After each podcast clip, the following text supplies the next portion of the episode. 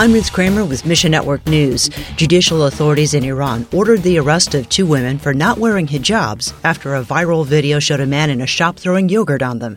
Soon after, Iran's President Ebrahim Raisi made a statement calling hijabs a legal matter. International Media Ministries Denise Godwin says Women are being subjugated with the hijab. They've been protesting for months. One of my friends said her sister went out for like maybe the first time in decades without something and her mom was worried about that. Um, it's a big deal for them, not just culturally, but it's a freedom issue. It's a voice issue. The religious landscape is changing as Iranians are disillusioned with Islam. Pray for IMM as they use media outlets to give Iranians hope in Christ.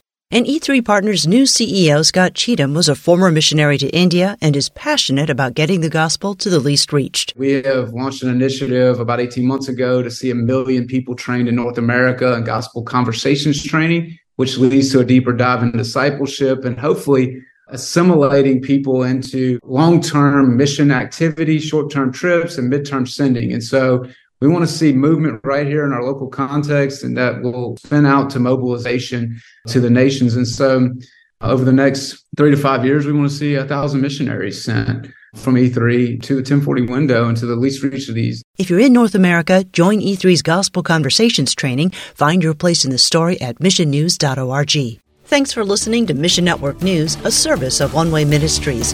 This month, Transworld Radio is offering a free 30 day devotional written by TWR President Lauren Libby. Called Get Hope, it's meant to encourage you through Scripture and help you meet life's challenges. Sign up for free when you click on the banner ad at missionnews.org. That's missionnews.org. I'm Ruth Kramer.